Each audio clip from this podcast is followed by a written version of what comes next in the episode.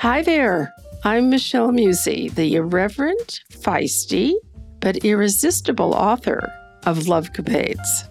And I'm Sally Kaplan, Michelle's partner in crime as her editor and clever co host on this audio adventure. Welcome, everyone, to the Love Capades podcast. Welcome to episode 17 of the Love Capades podcast. Last time we learned about Michelle's deep connection to the land of Oz, Australia. She told us about her many visits down under and her love connections. Then Michelle shared a juicy love capade tidbit in Milano, Italy. One can only imagine what she has up her sleeve now. Let's find out.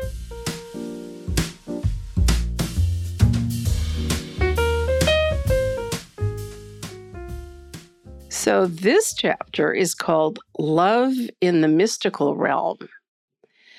There are so many types of love. Let me count the ways. There's romantic love, courtly love, lusty love, friend love, parental love, brotherly love, puppy love, enduring love, self love, and best and rarest of all, unconditional love. I suggest another possibility, what I like to call mystical or spiritual love. This has nothing to do with carnal desire, but rather lives in the sacred space of one's consciousness. A soul place, very private and intimate, where you may know your version of God. I have had more than one instance when I connected deeply with another person in this sacrosanct place.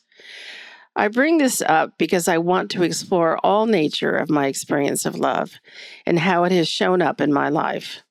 In all three of the cases I am about to describe, I loved the person in a mystical way. The first is a beautiful being named Michael Paulson. I met him while attending an opening exhibit at an art gallery I often frequented in San Francisco.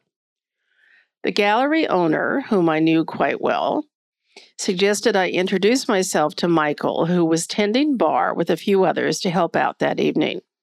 I wandered over to get a drink and instantly knew who he was. Michael was very handsome, but most extraordinary were his riveting blue eyes. Here is when the cosmic connection ignited. I looked into those eyes, and without a word spoken, my attention went directly to his heart space. I knew him already. Of course, I believe we were together in a past life. But even if that isn't your thing, please know that first glance spoke volumes. It was love at first sight, not the romantic kind, but a spiritual variety. Of the spirit, we became instant friends. Michael's story is this he graduated magna cum laude from the University of Michigan in Norse mythology. Then he went to live in Europe, where he became a devotee of Maharishi, following him around the continent. He also became a male fashion model. This lifestyle worked for a number of years, but eventually Michael knew it was time to pursue his calling to be an artist. That and the fact that he was gay prompted him to move to San Francisco, well known for its large and welcoming gay community. By the time we met in the late 1980s, he was already living with another man, and he had already tragically been infected by the AIDS virus. The epidemic was in its initial stages at this point, so treatment for the disease was limited, and its diagnosis was literally a death sentence. Excruciating in every way. Our friendship revolved largely around discussions of spirituality. I was in my Presbyterian deacon mode and was quite rigid in my thinking at that point. Michael was much further along in his spiritual maturity and used to gently counsel me to be less unbending in my beliefs. We frequently sparred on this topic. In retrospect, I remember his guidance with great fondness because as I grew up spiritually, his advice shone more and more with the light of truth. Perhaps it's ironic or even poetic that the year after his death, I was drawn inextricably into my own Indian guru, just as Michael had been years before.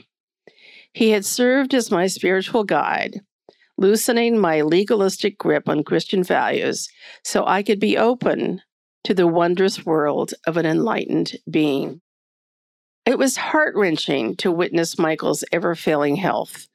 From the moment we met, when he was still utterly gorgeous, until his death in the early 90s, I watched his wellness deteriorate and his suffering increase. Shortly before his death, in one letter, he wrote, You are Rubens' creation, and I am looking more and more like El Greco. I think you are beautiful just the way you are. Don't fret. My friendship with Michael was short lived, but my love for him is indelible and enduring. I might even say ours was the purest love I've ever known with a man. What a gift. And this prompted me to add a quote from Les Miserables, which says, To love another person is to see the face of God. I love that quote. In the summer of 1992, I took a giant Mother May I step forward on my spiritual path. My friend Joan had been pressing me to accompany her to spend time in an ashram in the Catskill area of New York, where her meditation teacher resided. To be honest, I actually thought Jesus would be angry if I were to go. But I followed my curiosity with Michael whispering in my ear from above and signed up for a week of meditation courses. Little did I know how transformative that decision would be. After meeting Gurumayi Chidvilasananda, I came to realize that she and Jesus, and ultimately all of us, emanate from the same divine place and, in fact, share the identical divine consciousness. Few at any given time on earth are truly enlightened, and to be in the presence of such a being is a great blessing and nearly impossible to describe. I could write another book about it, but for now, let me say this. You know that you are seen and loved unconditionally. The guru perceives your perfection, even if you still live in your imperfection. And it is the most exhilarating, inspiring, healing, hopeful experience one can imagine. My connection to Gurumayi was immediate and profound. Every encounter was full of mystery, magic, even bliss. Nearly every meditation was a mystical joyride full of wonder. Sometimes the meditations would become narratives with twists and turns.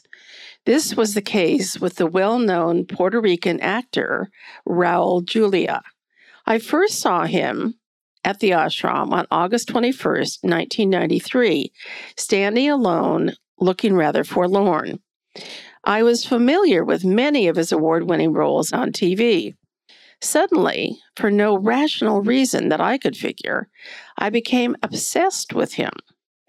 In waking thoughts, sleeping dreams, meditation events. Raul was everywhere.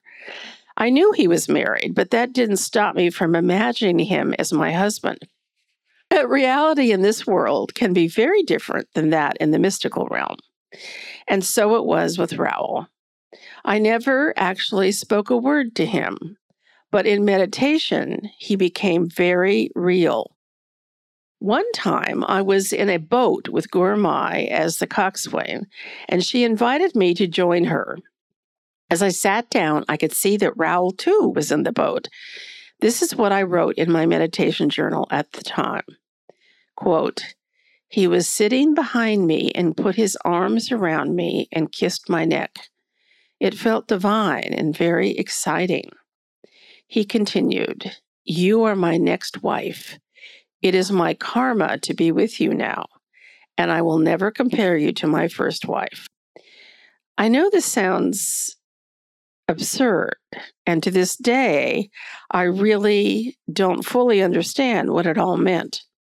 One psychic reading I had at the time explained it this way You and Raul are spiritually very connected.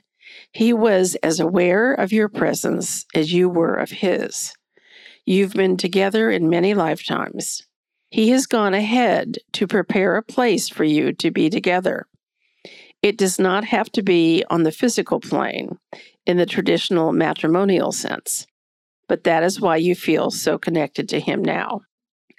Shortly after the psychic told me this, Raul died suddenly at age 54. When I heard of his passing, I was very, very sad. Maybe he had gone ahead to prepare a place for us. I'll have to wait a while to find out. Even for me, this love affair of the mystical variety is bizarre.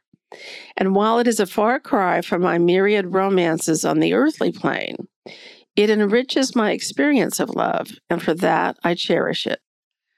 Now that you know about my deep connection to Gurumayi, I want to circle back and share a love bite about my brother Vic and my godson Matt. To put a provocative exclamation point to describe my relationships with Vic and Matt, here is a very compelling love bite. To help explain why Matt and I are so linked at the soul level, let me tell you a sweet story. When the boys, Matt and his brother Joe, also my godson, were teenagers, I finally convinced their Catholic mother to let me introduce them to Gurumayi. She was going to be in Santa Clara, California, for three weeks at the Christmas time retreat. My brother Vic sweetly agreed to bring them down from the country and drop them off with me. The boys and I spent three days together at the retreat and the guru absolutely doted on them in an unprecedented way. Both arriving and departing, Gurumayi spent 10 or more minutes actually talking to them. People all around, including me, were astonished because this much attention was very rare.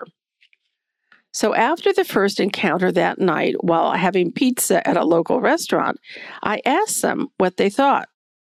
Matt, 16 years old at the time, said, Well, she's certainly a radiant being. Need I say more about his old soulness and our forever connection? And I've always believed I fulfill the job of godmother in the highest possible way by bringing the boys to meet the closest thing on earth to God in the flesh. My third mystic affair of the heart took place in the year 2000 when I went on an astonishing spiritual journey to Egypt, the ancient land of the pharaohs, a place filled with temples, treasures, and tantalizing mystery. We were a tribe of almost 20 travelers, mostly meditation comrades of mine.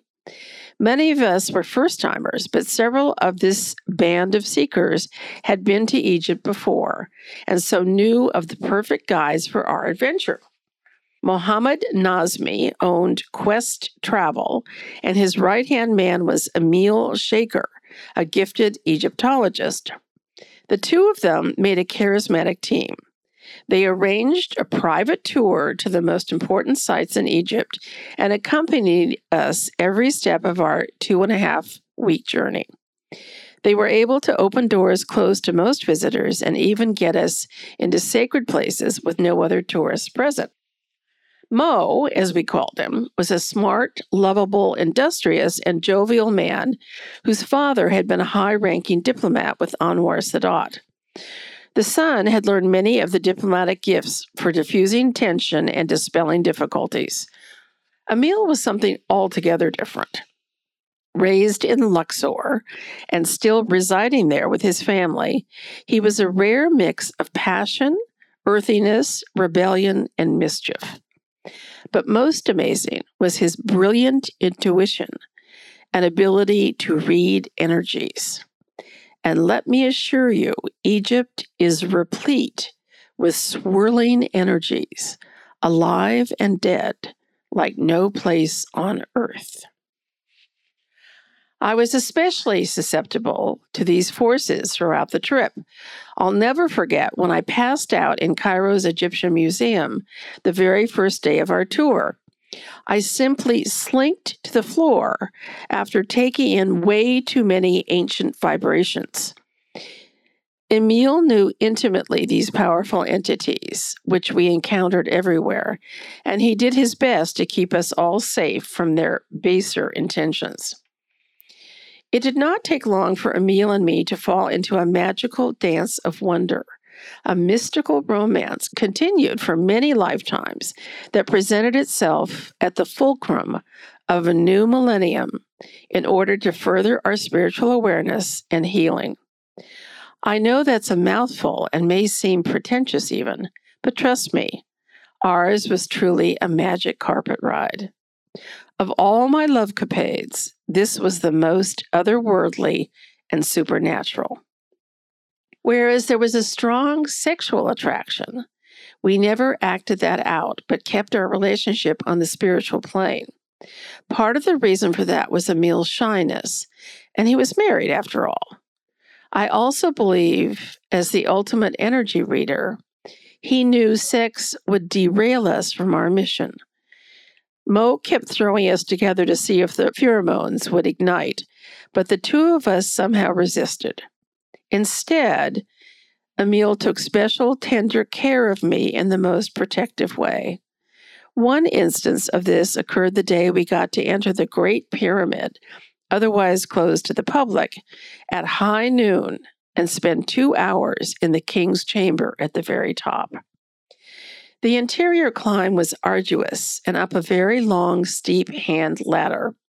Because I suffer from asthma, this ascent was difficult for me. So Emil took my backpack without a word, making the trip upward doable. The King's is the largest of three chambers inside the Great Pyramid and is made entirely of pink granite, although it was pitch black when we entered. To one side of the space sits a large granite sarcophagus, probably placed there during construction. Each of us took a turn getting inside the eerie coffin and lying down. God knows whose idea that was, but it was sure creepy. Next, we sat for a long, shadowy meditation in this sacred chamber. Imagine it being in the center of the great Giza monolith at high noon in the year 2000. Surreal. And no doubt, molecule rearranging beyond our knowing. Up and down the Nile, I had mystical experiences at every turn. Some of these were humorous and others were deeply moving. One on the lighter side happened at a gift store in Alexandria. I picked up a troll like blue mini statue, and before I knew it, the little guy had flown out of my hands, crashing to the floor in a gazillion pieces. Everyone in the shop turned to look. Emil sidled over and explained that Bes, as he's called, is a comical deity ruling love, joy, and sex. Wouldn't you know it? he is much beloved for also being a protector of children. I bought myself a Bes to bring home, and I'm quite sure he helped inspire me to write a young adult novel about the province of the pharaohs. It still lives in the tomb of my unpublished works. Another endearing event happened that made my soul smile. You know how sensitive I've always been about my chubbiness. Well, I'd finally arrived in a land where love handles rule the day. Oh, and the night, too. One afternoon, our trusty guides had arranged for us all to be measured by a tailor who would make us galabeyas, the traditional flowing cotton garments worn by most Egyptian men that provide excellent air conditioning for the privates. The next day, Emil took just me to the small stall in the Luxor market where the tailor sewed and sold his wares. Together, we walked through the bustling, colorful sprawl of commerce until we found our destination. There was barely room for the three of us to stand inside the space. Proudly, the merchant produced the three galabeyas he'd made for me and then said, You are the ideal woman for all Egyptian men. Anyone would gladly pay 1,000 camels for you. Eat your hearts out, all you skinny bitches. More affirmation of this super duper news happened at Emil's own home a few days later. The entire entourage had been invited to have dinner at Emil's house right there in Luxor. It was a triple decker stucco abode with simple architecture, scrunched among other similar structures. The rooftop was an important space where the family gathered to play, even sleep on occasion under the stars. Upon arrival, we were greeted by Emil and his wife, with three rambunctious boys bouncing like Mexican jumping beans in the background. It was a gracious evening with cocktails and a buffet of Egyptian dishes. To this day, I have no idea if Mrs. Shaker was aware of Emil's affection toward me. But out of the blue, she stood in the middle of the large living room and pointed at me. Everyone became paralyzed with curiosity. You, she blurted out, are the beautiful one. What in heaven's name was behind that remark? At the time, I did my best to deflect the awkward attention focused on me, but I've always wondered what motivated that provocative comment. It's one thing to have a man find you full bodied and beautiful, which I adore, of course, but to have the wife of this same man make such a remark, that's another thing altogether. Another strange thing happened before my fellow travelers and I left Luxor. Of course, we visited the magnificent temple of Luxor, the most beautiful of all the temples I saw in Egypt. It was built by Amenhotep III in 1400 BC, when the city was called Thebes, the capital of the ancient kingdom. The huge temple complex is located very near the Nile on its east bank, so it would be easy for the pharaohs to process to and from the river for their ceremonies and celebrations. The front boasts two large monolithic walls with one stately obelisk. Upon entering, you see the grand open air hypostyle hall with its 32 impressive columns. Further along is the Avenue of Sphinxes, and another court, that of Amenhotep himself. At the very back is the birth room and the chapel of Alexander the Great. Tucked in there somewhere is a small cave like room where the goddess Sekhmet resides. She is the powerful goddess of the sun, war, destruction, plagues, and healing. She's one of the oldest deities as well as one of the fiercest, and is depicted with the head of a lioness wearing a sun disk circled by a cobra. No wonder she conveyed power. One very early morning, before the temple was open to the public and just as the sun was rising, our Pied Piper Emil led our group to the room where Sekhmet hung out. Once inside, he instructed us to form a semicircle around the deity. Each of us was given the chance to go before the goddess and commune with her in whatever way felt right.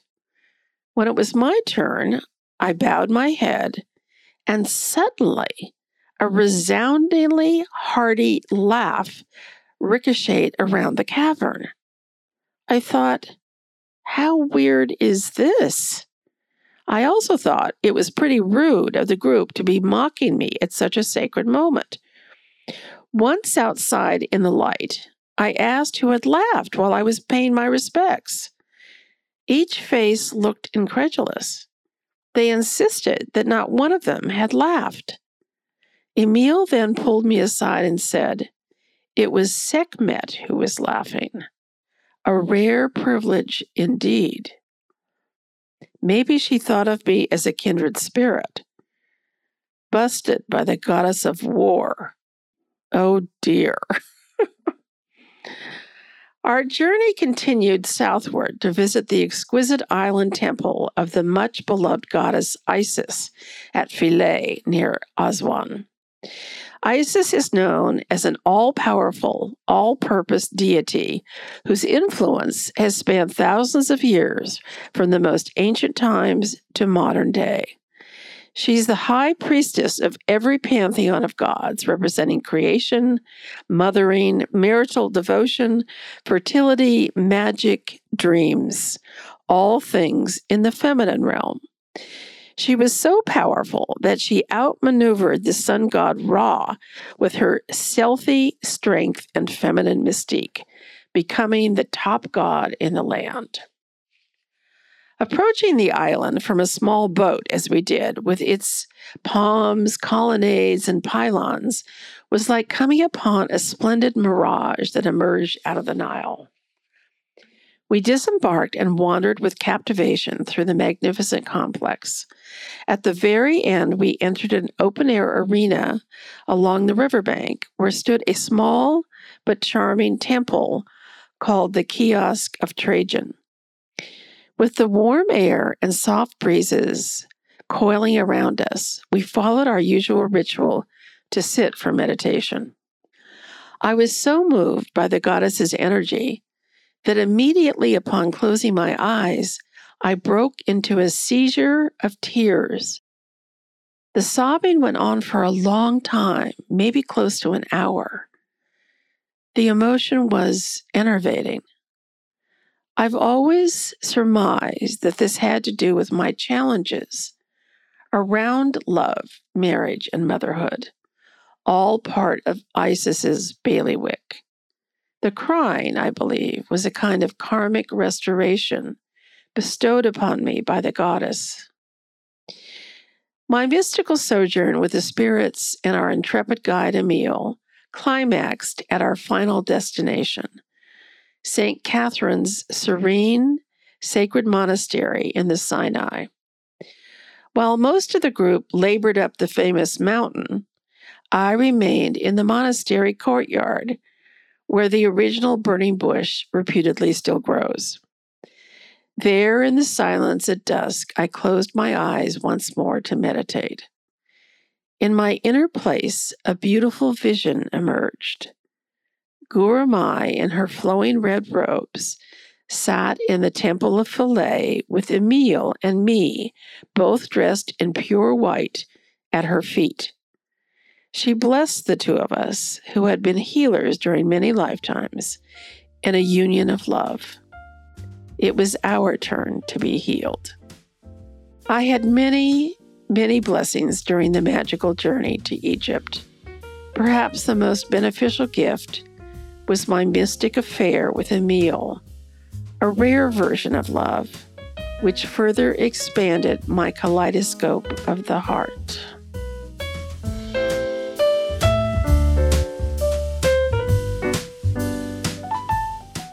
Michelle, wow, your life is indeed a journey, isn't it?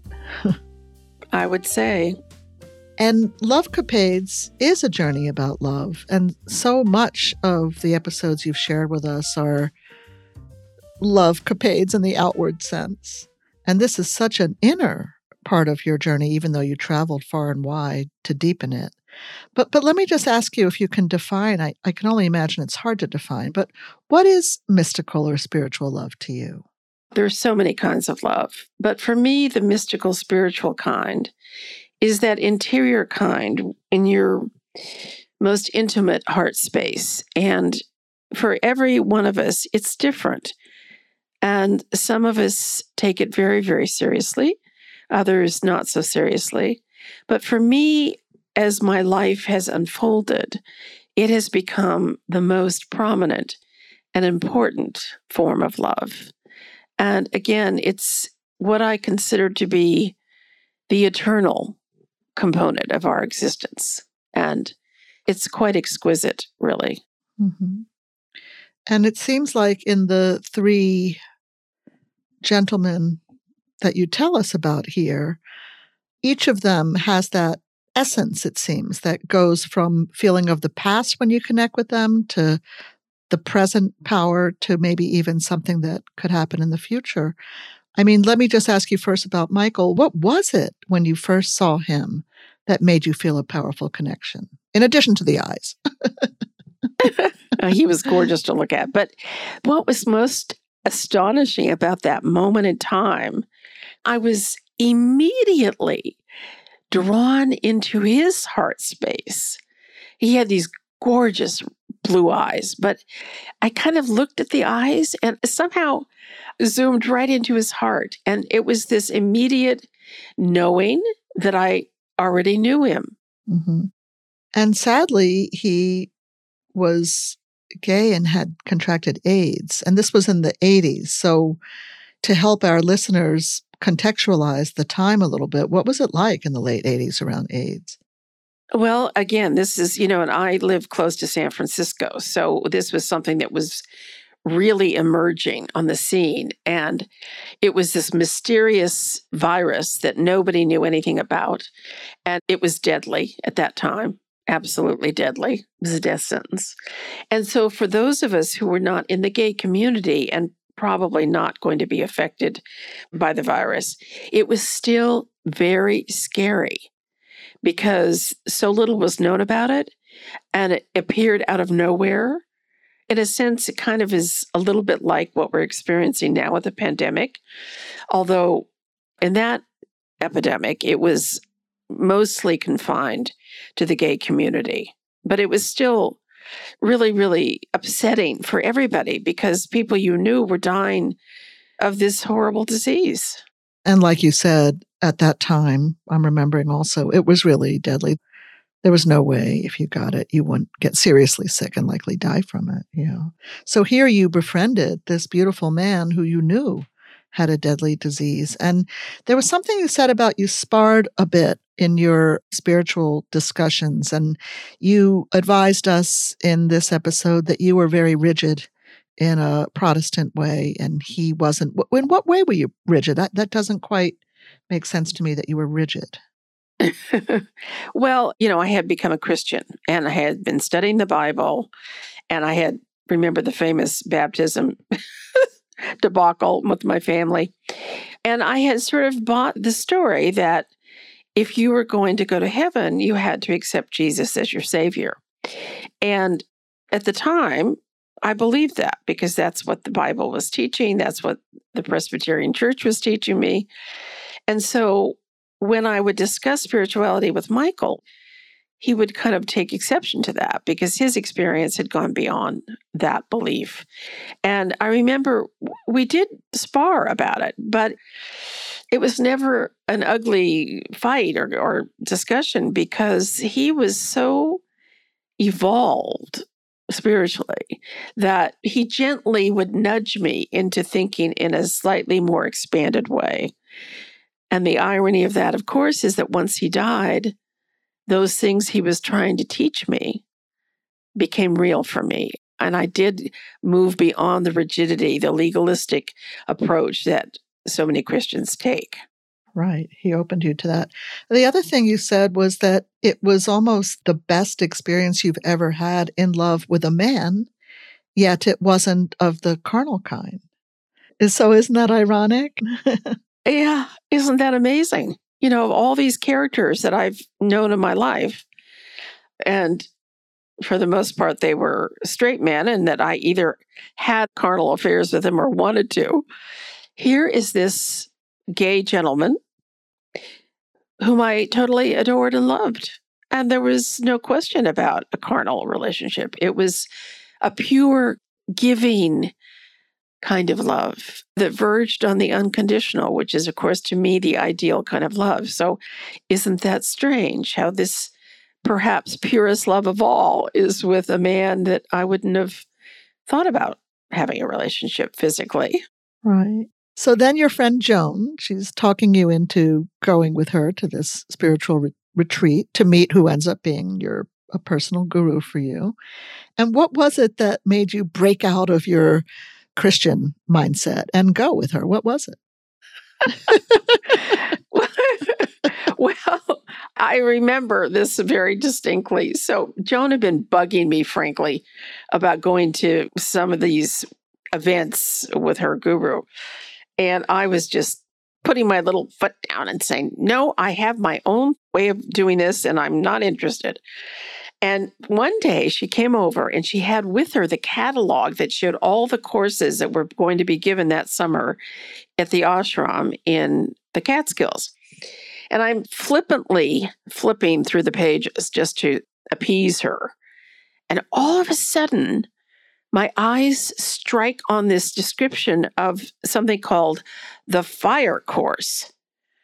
And I mean, it was a cosmic setup. So I'm reading this description, and all of a sudden, this fear I had that Jesus was going to be pissed at me. I mean, I really had that feeling. And all of a sudden, my adventurous self emerged and I kind of got feisty and I I said, okay, I'm going to go. I'm just going to go. that was it. So it's almost like the lure of the adventure more than what ended up happening to you there, right? Well, it was kind of cosmic that moment because I was dead set not to get engaged with this baloney. and then all of a sudden, I wanted to be engaged with the baloney. and boy, looking back, I can only imagine you're glad that you went because what a powerful connection you developed with this spiritual guide and with Raul Julia, who was also there, who you probably had some past connection to. One thing I wanted to ask you about him was your experience of him. Is it true it was mostly told as a story through meditation, not in person with him? Is that correct? Completely. I never spoke a word to the man. I only saw him one time at the ashram, standing far away course, I knew who he was because he was a famous actor. Sure. And he was looking quite forlorn. And I now think it's because he was processing the fact that he was terminally ill. But I never spoke to him, never spoke to him. It was all in meditation. Right. So, this journey, this spiritual journey so much of it, yes, you're in upstate New York or Catskills or wherever you are, but truly it's an internal journey through meditation where you have a whole experience with him. And then you learn that he died shortly thereafter. You felt terribly sad. So, what is it about him and you? Do you think that maybe he was prepping for you in some future story that we have yet to hear? Well, who knows, Sally? But anyway, so that final meditation that I had with the guru in the boat, where he was going to go ahead and create a space for us to be man and wife. And when I learned that he had died, I was actually on safari in Africa. And all of my friends had come to know that I was obsessed with this man. I mean, literally, it was crazy. It was all a narrative inside my meditation life. Anyway, I was obsessed with him and I was on safari and found out that he had died. And I felt like my husband had died. That's how sad I was. I mean, come on. That's that's strange, but it was very real. I was very very sad. And this guru had such an effect on you. Of course, you wanted to share it. I love that you wanted to share it with your godson, Matt, and his brother. I think you said that it was Vic, your brother, who took you or who took them to the meeting. And you didn't tell us much more about Vic, though. What was going on with your brother during that segment? Well, thank you for asking that question because I'd like to sort of just fill in the story. So, my brother, and we will learn more about him in future episode. But he was very cynical about religion. In fact, at one time, we were at a family gathering and he called the Bible the greatest comic book ever written. That was the level of his cynicism. So he wanted nothing to do with Gurumayi or meeting her. He thought that was stupid. But he loved the Hardin family and he was willing out of the goodness of his heart to go to Pope Valley, which is a 100 miles north of where I lived, pick the boys up and bring them to my house. And he actually also agreed to pick them up and take them back, which was really quite extraordinary. So the day that he was to come fetch the boys. He told us to be in the lobby of the hotel at noon and not a minute later. So he waltzes in. So we're sitting there with uh, the boys had their sleeping bags and their little backpacks, and in waltzes my brother to pick them up. And he said, "Okay, I have to hit the head." So he goes running off to the bathroom, and just at that moment, Gurumayi emerged from the elevator, the bank of elevators, and walked right over again to the boys and started talking to them, which was astonishing. And then she kept going. She was going to the noon chant, and we were left waiting for Victor. So Vic comes back out of the bathroom, and I said, Well, it's too bad you just missed Gurumayi. She stopped and talked to the boys. And for the first time, there was a chink in the armor, and he said, I'm sorry I missed that. Wow. wow. But you see, it was was not his karma in this lifetime to have that spiritual experience. Wow. But your godson, Matt, certainly in his old soulness, got it with his comment when he spent time with her. Oh my God. So young to say something like that. When I said, Well, what did you think? He said, Well, she's certainly a radiant being. My face almost fell into the pizza. I went, Where did that come from? well, clearly he had a spiritual opening inside him too. So then, this amazing trip you took to Egypt, a lot of what I was thinking about when I was listening to this segment was I wonder if you hadn't had the experience yet with Michael and you hadn't had the experience yet with this guru, if you maybe would not have been so open spiritually to receiving all that happened to you in Egypt. Oh my God, what a karmic connection. I'm sure you're right about that. Again, I guess we have to conclude here that my life has been a spiritual journey and the arc of my life is now kind of coming to a new plateau, a new place. And so, with this evolution from heathen to Christian to follower of a guru and all of those mystical experiences I've had. Of course, when I got to Egypt, which is the land of mysticism on steroids, I was very receptive to all those magical things that happened. But Emil also sounded like quite the perfect guide. I mean, on many, many levels. And it's interesting. I mean, you were attracted to him, right? But it was not to be uh-huh. carried out? We had a powerful connection, and he was a really amazing character. He could read spirit energies, he could read people's energy. He was he was on a whole different plane than most anybody I've ever known. But he also seemed very tuned in to you and what you were going through each moment of the way. Yeah, I'm sure we had many, many lifetimes together, and we had this carnal attraction, but we both intuitively knew somehow that wasn't what was meant to be going on here. And Mohammed, his boss, who owned the travel agency, he kept trying to trick us into, you know, trouble. And both of us resisted, which I, I think is kind of telling. It's kind of amazing. We didn't ever act out the sex part. Do you regret that? Sally. Now well, you're the naughty well, one. Well, I'm being naughty because in so many of the episodes, even the last one, I think you shared with us listeners and readers that the times that you did not engage when there was an interaction, you regret that, but not with him. no. Okay. Absolutely not. it seems like you both seemed to know it. It wasn't just you. Yeah, you you both knew. Yeah, we both knew.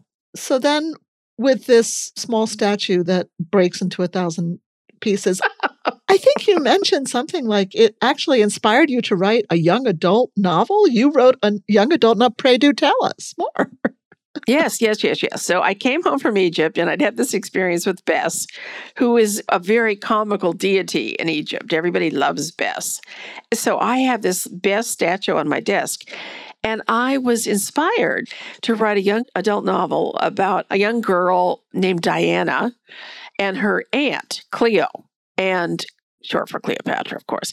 And they went to Egypt, and Diana was like Emil. She was an energy reader. And the whole story is about how we as human beings truly communicate through vibration, not through words. And that's what the story is about. Mm. Wow. Interesting. Well, maybe that's going to be the sequel podcast after we get through this one. and then you actually do end up at Emil's house with his family one evening for dinner. And what an extraordinary moment when the wife stands up and points and tells you you're the beautiful one. What was going on with her? Did you ever figure it out? no. I, to this day, I do not know what, you know, it dawns on me that maybe Emil had said to her, There's one particularly beautiful woman in the group. I mean, that could be it. Or it could be more mystical. It was a weird, strange moment, and I cannot answer your question. But did she say it in a jealous or accusatory way, or was it just enjoying your beauty? I mean, what was the tone? Well, it was kind of accusatory because she was pointing at me. It could have been construed as a rude gesture. You are the beautiful one. So, was that accusatory or was it a proclamation? All I can tell you is it was weird, and I don't know the answer to your question. Well, this next doozy you might not know the answer to either, but when you're in the temple of Luxor and you're meditating quietly with the goddess, and what you hear is loud laughter that turns out not to be real, but inside you, even though for you it was real. If she was laughing at you, why was she laughing at you, Michelle? Is the question. it's funny you asked that. I just had an awareness. When I was actually introduced to Gurumayi, the tradition is that somebody takes you up. There's a, something called darshan where you get to go up and be before the guru. And the time that I was introduced to Gurumayi, she burst out laughing. And what it felt like at that time was like I had a thousand balloons attached to me and that I was floating up in the stratosphere. It was a joyful laughter. Now, this one was Sekhmet. I think, given that she was the goddess of war and she was a very powerful deity, I think she was acknowledging the power within me and saying, aha, you are a kindred spirit. Hmm, like a moment of recognition almost. Uh huh. Yeah. She was acknowledging that I had qualities that she possessed. Mm-hmm. And similarly, when you were then later traveling to the island where the temple for Isis was, and you broke down into sobs. I mean, can you recall what that was about for you? It was so heart wrenching. I mean, I literally cried for an hour. And it was therapeutic too, because I was releasing a lot of karma. And I think around the subject, which has been the big subject of my life do I get married? Do I not get married? Am I loved? Am I not loved? Am I going to be a mother? Am I not going to be a mother? All of those questions are in the realm of the goddess Isis. So when I'm meditating in this space, she, I guess, just reached in and wrested all of that stuff out of me in a way. It was so powerful. So, from what you're saying, it's not negative necessarily. It was actually cleansing or healing. Oh, it was healing. It was hard, but it was healing. And then it almost sounds like you were prepared for the next healing meditation you had in was it St. Catherine's Monastery? Your burning bush experience. Yeah. Another one. Another burning bush. Right. Well, it was Gurumayi who appeared to you in this one, right? Right, right. And Emil was with you, assuming in your meditation, he wasn't sitting with you then, right? No, he and the rest of the group, for the most part, had trekked up the famous mountain that, where Moses had gone to get the Ten Commandments. And because of my lung incapacity, I didn't feel I could make that journey. So I was sitting in the courtyard of St. Catherine's Monastery, which literally is where the burning bush still ostensibly lives.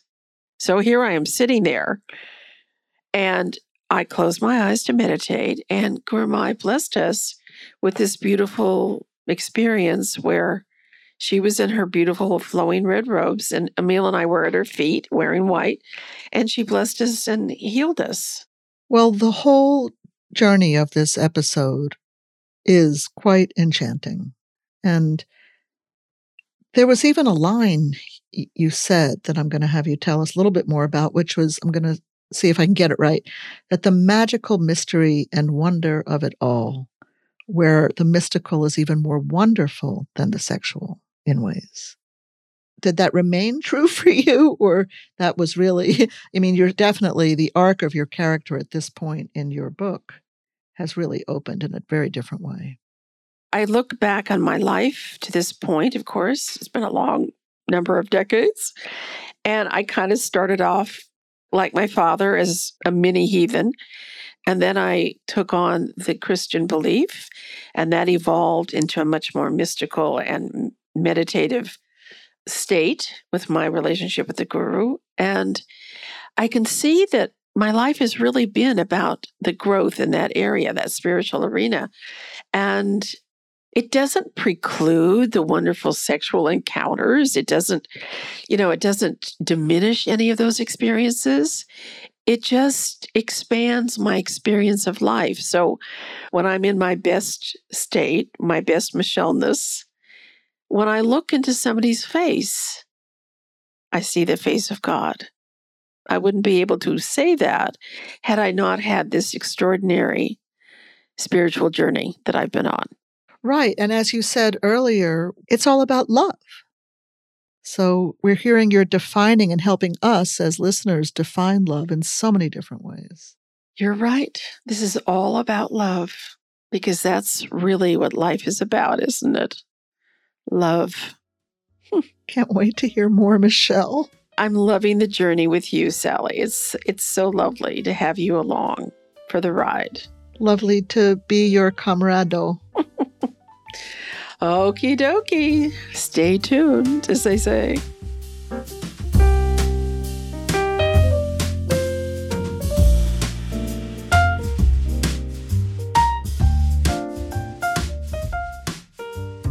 Thank you for listening to the Love Capades podcast. If you'd like to submit questions, please send them to Michelle at lovecapades.com. And that's spelled M I C H E L E at L O V E C A P A D E S dot com. Also, check out our Facebook page and website, both called Love Capades, for fun facts and groovy visual stuff. I am the author, Michelle Musey, and my co host is Sally Kaplan. The Love Capades podcast is skillfully and playfully produced by Studio Pod Media. You can find them at studiopodsf.com.